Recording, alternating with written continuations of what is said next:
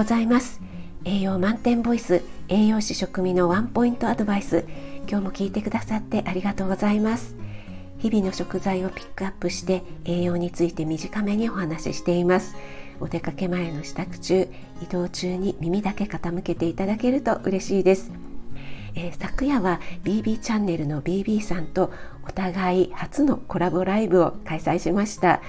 えー、お忙しい時間にもかかわらずお越しいただきましてありがとうございました。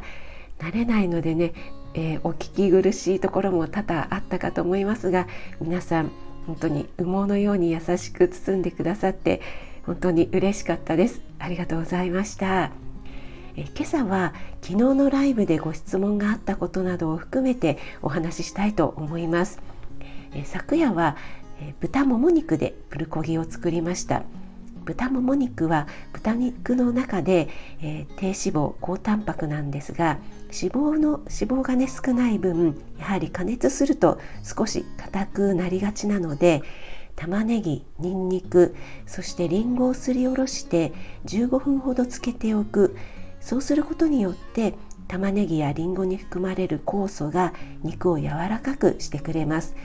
これはね加熱する前の生の玉ねぎりんごを使ってくださいね。このタンパク質を分解してくれる酵素は、えー、フルーツだったらキウイやパイナップルに多く含まれています。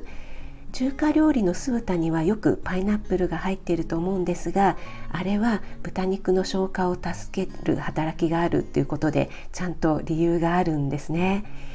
えー、タンパク質を分解するということでこんな失敗をした方いませんか、えー、私はね以前にやっちゃったことがあるんですがフルーツゼリーを作る時パイナップルやキウイを使ってゼラチンで固めようと思ってもなかなか固まりません。これはゼラチンは豚や牛のコラーゲンつまりタンパク質からできているんですよね。なのでパイナップルキウイはこのタンパク質を分解してしまうのでなかなか固まらないということなんです。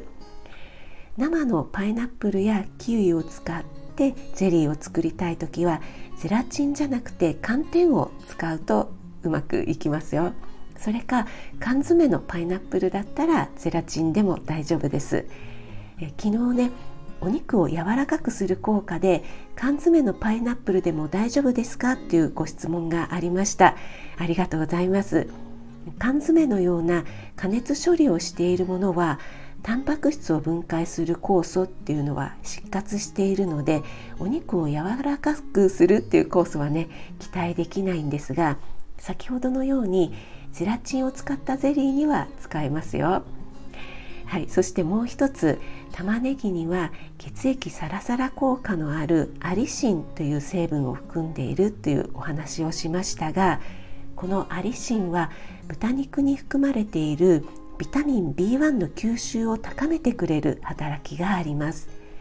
えビタミン B1 は糖質を分解してエネルギーに変える時に欠かせない栄養素なので筋トレをしている方はもちろんそうでない方も重要大事なビタミンですアリシンはニラにも含まれているので野菜炒めに玉ねぎやニラが入っているっていうのはね実に理にかなっているしまあ何といってもねよく合うし美味しいですよね。はいということで、えー、今日もお聴きいただきありがとうございました。あなたが美味しく食べて美しく健康になれる第一歩を全力で応援します。フォロー、いいね押していただけると嬉しいです。4月24日土曜日、え今日もいいお天気ですね。お仕事の方は気をつけていってらっしゃい。